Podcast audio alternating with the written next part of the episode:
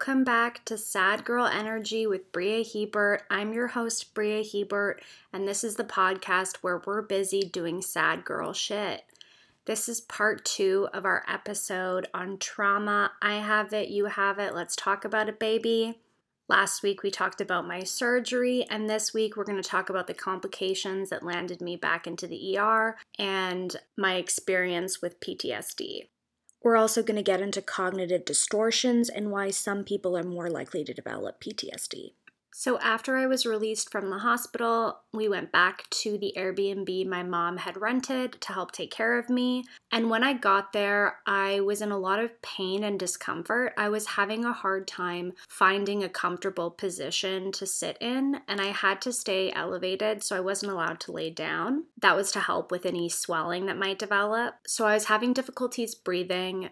My breathing was quite shallow. It was very painful to breathe. It almost felt like there was concrete in my lungs and it wasn't allowing me to take full, proper breaths. I tried laying on the couch. I tried laying in bed. I tried different amounts of pillows to prop myself up, but nothing was really working. So my mom made the decision to call an ambulance. When the ambulance arrived, they took a look at me and they decided that they were going to bring me back to the hospital and take me to the ER. I was so exhausted, and the last thing I wanted to do was go back to the hospital. I just wanted to be around my mom and I wanted to be able to just like rest and be in my own space. And so I was just so devastated to have to go back. And it seems like a small thing, but they didn't communicate to me why they were taking me to the hospital. So then it caused me to freak out. Maybe this is a bigger deal. Especially because this was within about an hour of being released. So I got in the ambulance and they asked me a bunch of questions. They took some vitals. I did see something funny recently. I saw this girl post a TikTok and the caption was like, When I asked the paramedics for the aux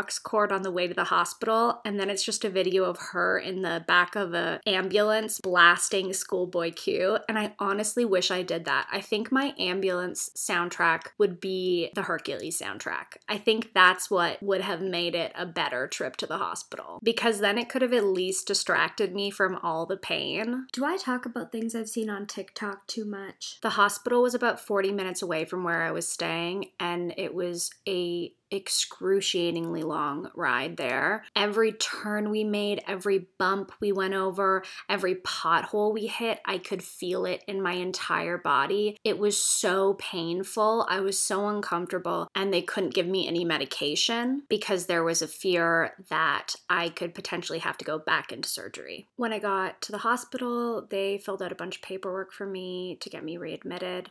And I don't really know what I expected to happen, but they kind of just dropped me off in the waiting room. And so I was just sitting there waiting to find out what happens next. I felt very helpless. I didn't really know how to navigate the situation. I was so exhausted. I was so groggy. I was in so much pain. I was so physically weak and I could barely talk because my mouth was still banded shut. I wasn't allowed to have anyone come to the hospital with me because of COVID. And I wish that I had advocated for myself more in that situation. I wish I had said, look, I just had surgery. I was just released from the hospital today. I can barely stand on my own. I can barely communicate. I need to have someone come with me in order to advocate for me. But that's not what happened. So I can't change the past. All I can do is use it it as an opportunity to learn and advocate for myself in any medical context going forward. It can be as simple as requesting your doctor do a test, them refusing the test, and then you asking them to note down their refusal in your chart. And this theme of kind of helplessness and confusion is something that paints this entire experience and kind of runs through this entire experience for me. So, after about 30 minutes of waiting in the waiting room, I was then taken to a small examination room where I waited for another hour to see a nurse. I basically had to beg to have someone come to my room because I was in such excruciating pain. I didn't know what to do. I didn't know how to convince the people at the hospital to understand how much pain I was in because it was almost impossible to communicate how much pain I was in. And because I was waiting and sitting in this pain for so long, it made me feel like they didn't care, which obviously isn't the case, but that's how I felt in the moment because I did feel so helpless. I literally feel like my heart is gonna stop. And it was a mind trip because I was like, I'm in the hospital. Why does no one care that I'm in pain? That's what I felt like. And the problem was in this room, there was a small bed to lay on, but I wasn't allowed to lay down. So I couldn't sit in a comfortable position, which was irritating the pain I already had and kind of exasperating it. Another thing is, I was supposed to be taking a combination of medications every two to three hours. They were pain medications, two different pain medications I was on, antibiotics and anti inflammatory medication, and they wouldn't give me those medications in the hospital. And I I wasn't able to take them myself. So I was without medication my entire time in the ER. So the nurse came in to do some blood work and also to do an EKG because I was having difficulty breathing and also because I was having really intense chest pain that felt as closely as I can describe it would be what I assume a heart attack feels like. It was sharp pain and I felt it when I was breathing or when I tried to breathe deeply and it almost stopped me from being able to breathe. They thought that I might have a blood clot which had traveled into my lungs and that can block the blood flow to the lungs, so it can potentially be life threatening. And at this point, the pain kind of reached its maximum. It sounds very dramatic, I understand, but I honestly thought I was gonna die. I didn't think I was gonna die from a blood clot. I thought that I was gonna die from the amount of pain and the stress that it would put on my heart. It was so intense in my entire body. I was having a hard time staying conscious, and I was worried what was gonna happen if I passed out because no one was was around or really checking on me. I found myself getting lightheaded. I found myself getting dizzy. I found myself getting nauseous. But next, I did a CT scan and a chest x ray because they were trying to find the clot that they thought was in my lungs. While I was waiting for the results from the chest x ray and the CT scan, I finally had the chance to see a doctor. I went back into that little room that they had me in the exam room, and a doctor came in and she told me that they were going to cut the bands that were keeping my mouth together and my new bite in place. At which point I started crying. And she said to me, she looked me dead in the eyes and said, Why are you crying? And I was just so shocked and taken aback by the lack of compassion. Like to me, doctors want to help people. I was stunned. I didn't even know how to respond. It felt so invalidating. It felt so unprofessional. The reason I was crying is because I was back in the ER the same day I was released from the hospital. After having surgery, I was completely alone. I was barely able to communicate. I wasn't given any of my medication, so I was in an intense amount of pain. And then they were telling me that the three years I spent in braces, the 11 minor surgeries I had, the major surgery I had, the thousands of dollars I spent on these procedures and orthodontic treatment and my surgeon, that all was going to be for nothing because they were going to cut the bands that were allowing my jaw to heal in its new normal placement. And this had all happened while I had not slept for days in the midst of a global pandemic. So I personally felt like I had a lot of reasons to cry, but I couldn't communicate that. Like my brain couldn't even function enough to make a coherent sentence like that because I was so emotional, I was so exhausted, and I was in so much pain. And I couldn't handle the emotional and physical toll of the idea that all of that pain and suffering was for absolutely nothing. And I felt like there was no compassion for that. So I just told them that they're not going to cut the bands. And I said that if it becomes an issue later on and they have to, that's fine. We can reassess it then. But at this point, I'm not going to let them cut anything. And when I say I told them, what I really mean is I was using the Notes app on my phone and my whiteboard to try to make short, readable sentences to communicate back and forth. And now, obviously, thinking back and analyzing the situation with a clearer mind, I'm able to look at it and say, okay, Bria, you were able to exert some agency in that situation. You did tell them, no, you're not going to do this. I think this is unnecessary at the moment. There's no reason to cut these bands. They're not interfering with anything medically. But in the moment, I felt helpless and I felt like they didn't understand what I was going through. They didn't understand the pain I was experiencing. They didn't understand how critical the situation felt to me. And I didn't feel like they were being empathetic or compassionate to everything I had gone through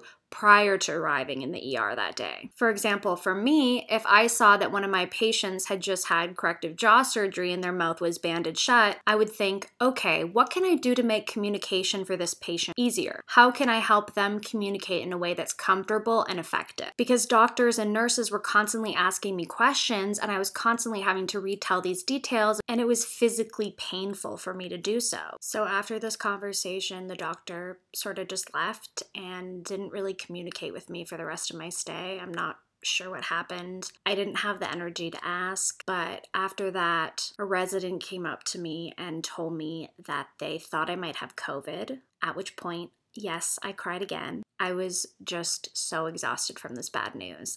And then I started thinking, what if I infected my roommate? Or what if I infected my mom? Or what if I infected Florence, the 94 year old who was next to me at the hospital? Your mind just goes into the worst places. So then they gave me two COVID tests and we waited for the results on those. It was probably almost 11 p.m. by the time we finished that. So obviously I had to stay overnight at the hospital again. When I think back, I just think about all the physical pain and discomfort I was in, how much poking and prodding and uncomfortable positions I was put in, all the inspecting, it felt very invasive, it felt very intrusive, and I already felt vulnerable. Like, for example, they didn't have any ice in the ER, so I wasn't able to ice my face. Ice was the only way to minimize the pain since I didn't have painkillers. I had an IV inserted, but it wasn't inserted properly, so I started bleeding into my IV, which was very uncomfortable and just an unnecessary pain. It wasn't necessary for me to go through that. I got a nosebleed and I bled into my mask, and they wouldn't give me a new mask, so I just had to sit in this bloody mask, and it was just dehumanizing. It made me feel like they didn't care about me. It made me feel unsafe. It felt unsanitary. They didn't have any pillows in the ER, and I wasn't allowed to sleep laying down, so I had to use my backpack and prop myself up with that. They wouldn't give me water, and I was really really thirsty. They didn't give me an IV pole, so I wasn't able to take myself to the washroom. I had no mobility because my IV line was attached to my bed. So it was all these small things that built up to make me feel neglected. And I couldn't wrap my head around the fact that this was happening in a hospital surrounded by medical professionals. So thankfully, I was moved into a little room off of the waiting room that had a bed, and that's where I stayed for the night. And then there was kind of this in between period where we were trying to figure out what was wrong with me, waiting for results. And eventually, what they landed on was that I had pneumonia. So, what they think happened is when they were removing that tube that was down my throat and went into my stomach, some blood from that tube must have leaked out and gotten in my lungs and caused the pneumonia. It's not necessarily a common side effect of the surgery, but it is something that can happen in a small number of cases. I was obviously very thankful that it wasn't a blood clot because that would require further surgery, and I was also super thankful that it wasn't COVID. The CT scan showed no clots, but the chest x ray showed scarring on my lungs, which is why they thought I had COVID. And then the next morning, they confirmed that it for sure wasn't COVID because both of my COVID tests came back negative. And then there was also the fact that because I was the only one in the hospital, I was trying to communicate and relay information to my mom. And then my mom was worrying, and I didn't want her to worry, so I was trying to comfort her, and she was trying to comfort me. And it was this whole mess. They put me on an intense antibiotic for a week, and then then around noon the next day, I was discharged from the hospital. I was so glad to have an answer and I was just so glad to leave.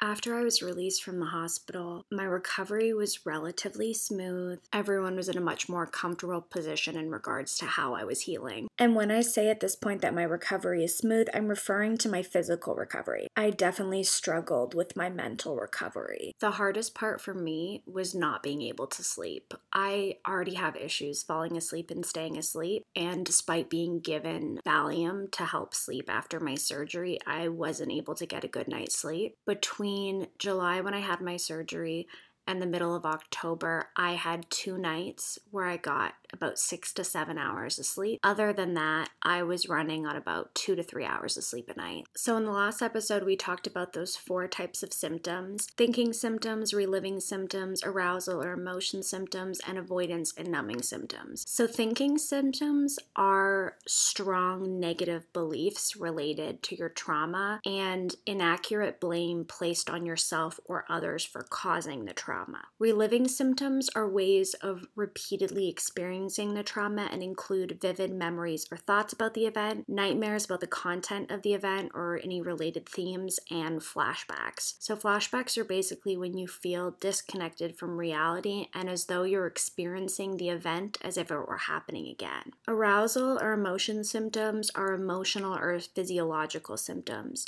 So, increased irritability, anger, or aggression, difficulties concentrating, increased startle response, so being jumpy or easily scared, hypervigilance, uh, being on guard or watchful, emotional distress when reminded of the trauma, physiological changes, so difficulty breathing, heart pounding, sweating when reminded of the trauma, ongoing negative emotions related to the trauma, so fear, horror, anger, guilt, or shame, difficulty sleeping, so either problems falling asleep or staying asleep, and then avoidance and numbing symptoms. So you might find yourself avoiding things that remind you of the trauma or experiencing lasting feelings of numbness and disconnect. And this can include avoiding thoughts or feelings about the trauma, avoiding people, places, situations, conversations, or things that remind you of the trauma, engaging in reckless or self destructive behavior, so driving dangerously, overeating, feeling disinterested in activities that were previously meaningful or enjoyable, feeling disconnected from others, difficulty experiencing emotions, and difficulty remembering part of the trauma. One important distinction to make with thinking symptoms, which I forgot to do, is that they drastically change the way you see the world. So you say, okay, people are bad.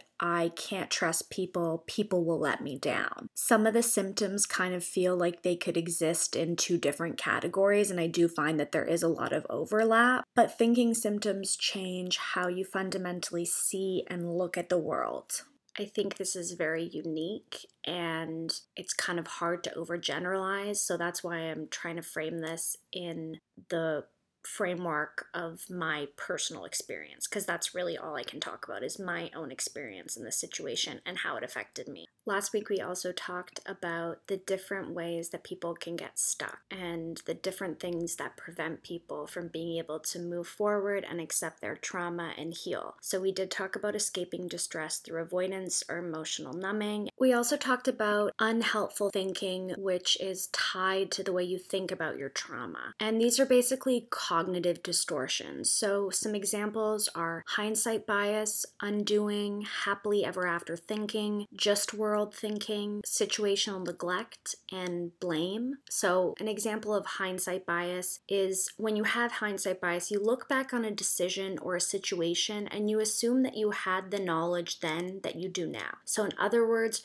your current understanding is affecting the way you look back on past decisions, situations, or experiences. So, the most common example that's used is when you're ordering at a restaurant and you're deciding between two things you're deciding between dish A and dish B. You decide to go with dish B, you get it, you look at it, and you think, I should have gone with dish A. You're using the information you have now, dish B sitting in front of you, to assume you could have made a different decision in the past. So, undoing is wishing your trauma never happened, and undoing the event by thinking about alternative actions that would have prevented the event. Happily ever after thinking is similar, but it's thinking of an alternate action that would have led to a positive outcome. So, with undoing, you're trying to prevent the event. With happily ever after thinking, you're trying to lead lead to a positive outcome. Just world thinking is the belief that good things happen to good people and bad things happen to bad people. Situational neglect is how often we think about uh, what we believe we could have done rather thinking realistically about everything else that happened at that same time. So we tend to focus on ourselves and neglect the situation that we were faced with and not fully appreciate the situational variables that might have influenced our behavior. And blame is when you either place blame on yourself or others for the trauma. So these cognitive distortions are all ways that we try and exert predictability and control over events. But as someone who's experienced trauma, they leave you unable to process the trauma, to accept it, and to move on. So there is a difference, something that I've learned, between acceptance and approval. Just because you accept something has happened doesn't mean you approve of it or doesn't mean that you think it's a good thing. All you're doing is accepting that it's happened so that you can allow yourself to move on. So for me, I kind of went into a fight or flight mode where I just tried to make it through each day and I was trying to focus on getting better. But there were these things happening that I was honestly too exhausted and too emotionally and physically drained to really be able to process in the moment. And it wasn't until I actually slowed down and fixed my sleep that I was able to be like, okay, this isn't good. We need to work on this. When you're feeling distressed or overwhelmed or intensely anxious, it sometimes can feel like you're not in control of yourself or your emotions. And it feeds itself, right? Because you're emotional because you've just gone through this trauma and then you can't sleep because you've gone through this trauma and because you are emotional and then you feel irrational which makes you feel emotional again and it becomes this pattern that is so hard to break because it feels like there aren't any opportunities for a moment of clarity you feel like you're in survival mode you feel protective of yourself you feel defensive you feel afraid of being hurt again I also felt a lot of guilt. You know, there was a pandemic, and when I thought about myself, I'm doing relatively all right. I shouldn't feel so bad about this. People have it worse. There are people who are suffering more than me. But the thing is, is when guilt is at the forefront of your mind, it's hard to accept what's happened and it's almost impossible to move on. I tried to guilt myself out of feeling this way for literally months, and obviously it didn't work. So, unless you can can let go of that guilt, you're probably going to end up stuck in that vicious cycle for a while. So I kind of experienced a variety of symptoms. I had vivid memories or thoughts for a very long time. Those lasted probably from July until about November. I had one really intense flashback where I was on the subway and I remember looking at the floor of the subway, but it wasn't the floor of the subway. It was the floor of the hospital room I was in. There was blood around it. My body felt shaky. I had this like ringing in my ears where, you know, I couldn't really hear and it was like I was zoned in and super focused and in this moment again. And I had to get off the subway. I had to like sit down on the ground of the station and just like ground myself and remind myself where I was and remind myself that that wasn't real. That was the most intense one I had it was something I couldn't control. I would just have these thoughts or mental images come up out of nowhere that would almost stop me in my tracks. And I had to be like, this isn't happening, Bria. This isn't real. This isn't happening. And talk myself out of it or talk myself down from it.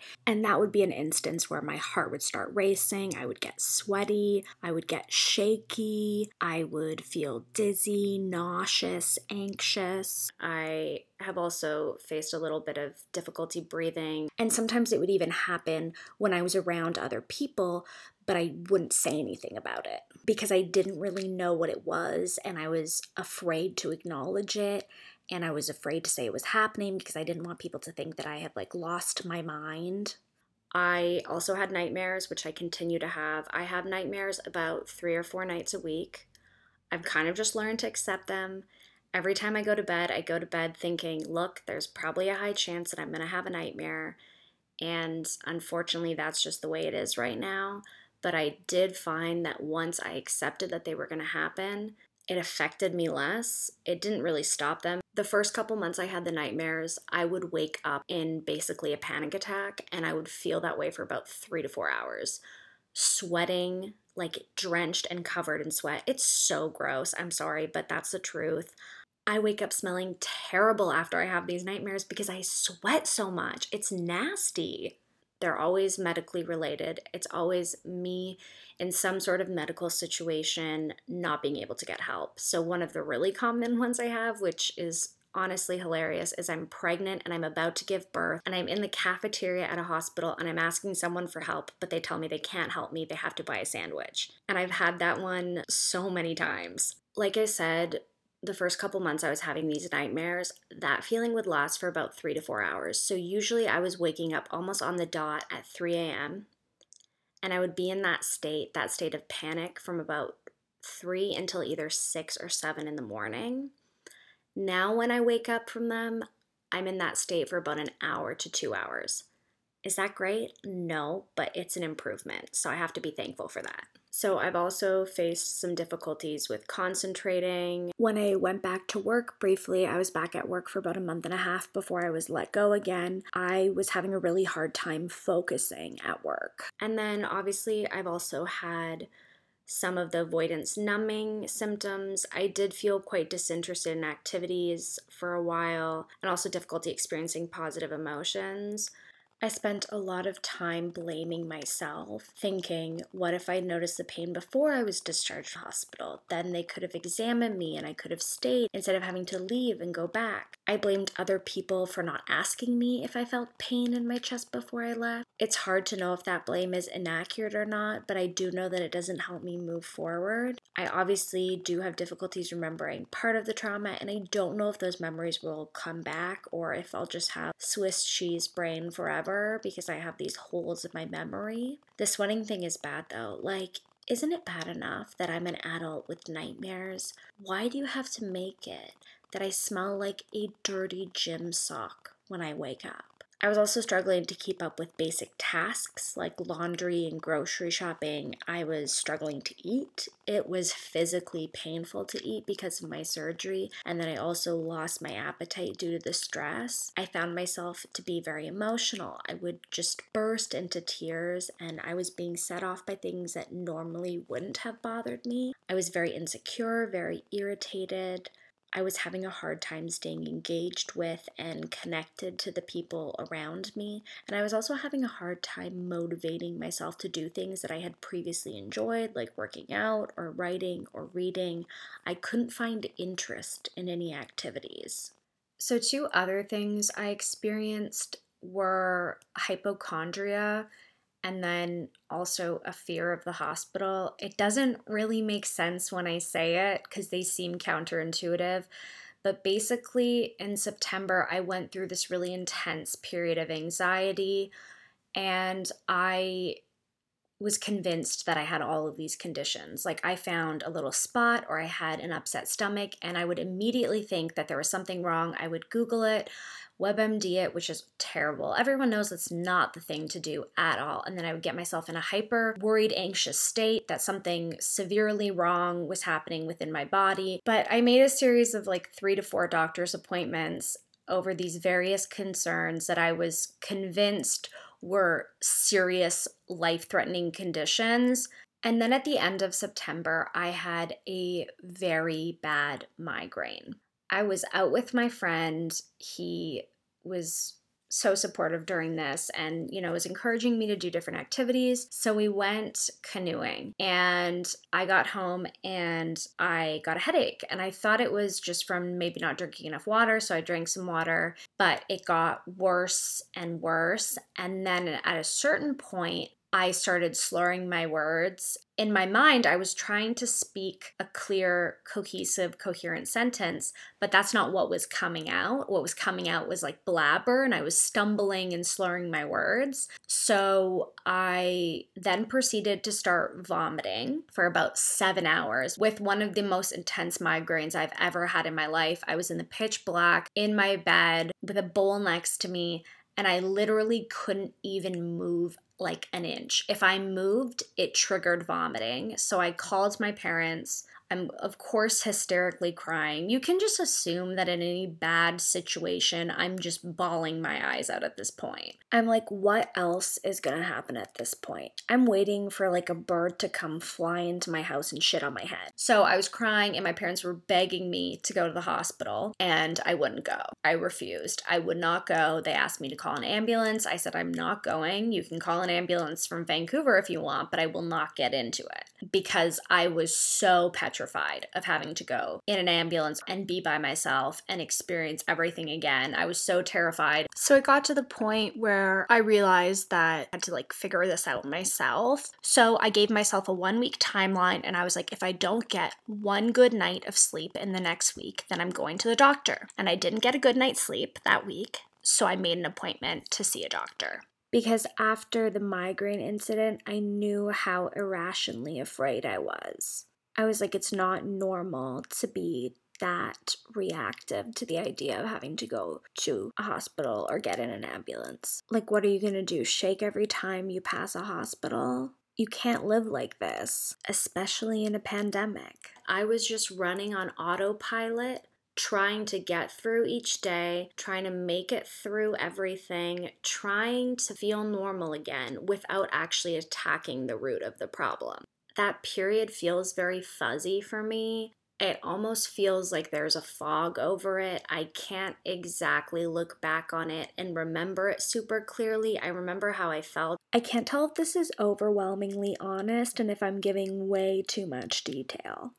And if you're listening to this and you're like, oh my gosh, I didn't realize how bad this was, it's because also I didn't realize how bad it was until I was a little bit removed from the situation. And I had a very hard time communicating the way I was feeling. And it was so emotionally exhausting to talk about it that I just couldn't even start the conversation. Like every time I tried to talk about what was going on, I would just immediately break down in tears. And I didn't want to have to keep on retelling the stories and talking about the details because it was so draining for me. And I got so lucky. I had the most amazing, compassionate, understanding, and caring doctor I have probably ever encountered in my life. And she told me that she was going to help me and that she was willing to keep working with me until I was able to solve this. I told her what I was going through, and she told me I was experiencing PTSD. She recommended me to a free online program that's being offered by the province of Ontario called Mind Beacon. If you want more information on that, feel free to send me a message. I'm happy to talk to you about it. I'm happy to talk about my experience using it. And we came up with a plan together. She validated what I was going through, she expressed empathy, she listened, and it was really empowering to have someone believe me and to have someone tell me that they wanted to help me. After I got on sleeping pills and I started sleeping well, after a couple weeks, I started to feel better. I started to feel calmer. I started to feel more level headed. It wasn't until that point that I was really able to process and understand the effects that this had had on me. I wasn't used to feeling so fragile and so sensitive, and I didn't really know how to deal with it. So, we talked about how PTSD is a response to traumatic life events. So, risk factors for a person being at a higher risk for developing PTSD can include experiencing dangerous events and trauma in the past, having a history of mental health or substance abuse problems, feeling helplessness or extreme fear, having a small support system after the traumatic event, feeling guilt, shame, or responsibility for the event or its outcome, and experiencing additional stress after the event. So, the loss of a loved one, pain, injury, loss of a job, loss of a home, things like that. And for me, I had this feeling like why is my brain so bad at dealing with trauma? Why is my brain unable to process and deal with this trauma? What I realized is I think probably more people experience this, but we're just not talking about it. So, one question I had when I started this process was Is PTSD something you recover from, or is it just something that you have forever? And what I was told is that you can recover from PTSD. Some people recover in six months, other people take longer. Everyone's experience is different. So, I I've found success in dealing with my PTSD through cognitive behavioral therapy, which basically changes how you think and how you act. in the view of cognitive behavioral therapy, your thoughts, behaviors, and feelings are all connected. So, if you want to change how you feel, the first step is to examine your thoughts and behaviors to understand how those might be affecting your feelings. So, your perception, the way you see the world, is what shapes your reality. And once you find yourself in a cycle of anxious or negative thoughts, behaviors, and feelings as well, you can feel trapped. And it's a hard habit to break, but in the view of cognitive behavioral therapy, this can obviously be done. So, the way I looked at it personally was do I want to deal with this short term or do I want to deal with this long term. I had to sit with myself and think, okay, do I want to feel uncomfortable for three months or do I want to be dealing with the residual effects of this for three years? And obviously, I picked the three month option because I would rather work on this every day and do my stupid assignments and do my relaxation exercises and do gratitude journals every week and cry in the shower for a couple months and then be able to actually move on. Trauma is a very physical thing I didn't realize that until I had to go back to the hospital where I had my surgery and where I ended up back in the ER. I went there to have two small screws removed from my face. They were semi permanent ones, and I had to have them taken out after my surgery. I didn't really feel anything at first, and then I realized that I was shaking. My whole body was shaking, my hands were shaking, and I left and I was shaking like that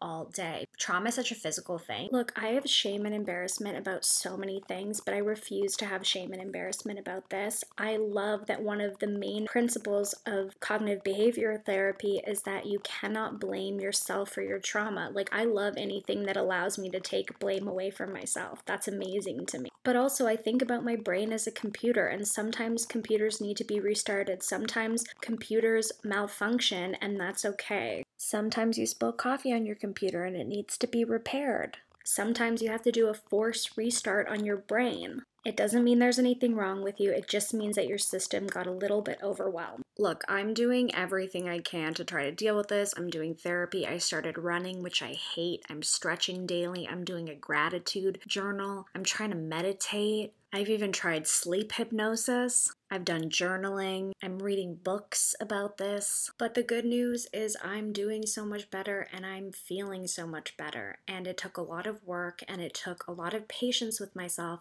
which I literally have never had and it's been one of the biggest lessons I've learned from myself is be gentle and patient and kind with yourself, which I hate doing. I'm not good at it at all. But it's a process. One thing that was super simple that I learned is that healing is not linear.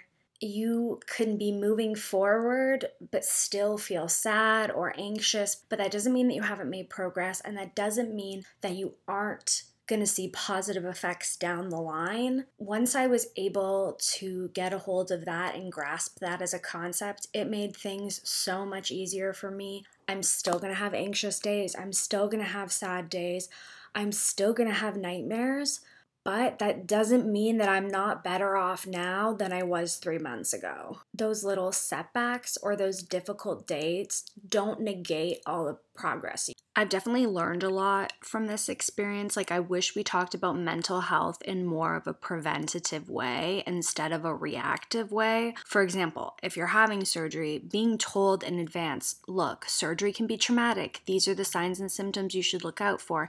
And this is what you should do if you start experiencing them because you could be suffering from PTSD. Warning people ahead of time so that if it does happen, makes it less scary because then you know and it makes it easier. It's less lonely, less frightening, but we're such a treat it when it explodes culture, and I just think that's the wrong message to send. I think we should be constantly working on our mental health, whether we're happy or whether we're sad. I also do want to quickly acknowledge my privilege. Despite the challenges I faced, I still function in society with a lot of privilege, and my ability to access mental health support is still privileged. I know trauma is complex, and access to mental health services is very unequal, and it's such a daunting task. You know, every therapist whose client list was full, every rejection I got was so disheartening. It does take time to find someone that works for you, and it's so unfortunate because everyone deserves access to mental health resources. I do have a lot of free resources that I've collected, and I would be glad to send them your way if you need them. So please just send me a message. This episode is really special to me. I really hope you enjoyed it. And I'll have another episode out on Saturday for Valentine's Day. If you do have any questions you want to ask me, feel free to send me a message and I can tackle them in that episode. Any topics you want me to hit, I will cover those too. Thank you so much for continuing to listen, rating this podcast, reviewing this podcast, sharing this podcast. It means so much to me. I had a full existential meltdown after I posted the first part of this, and I was like, why did I do this? So, thank you for all the kind messages. I really love getting them. They were very needed. Do not underestimate how much I need your kind words, okay? I'm very codependent that way. Okay, bye.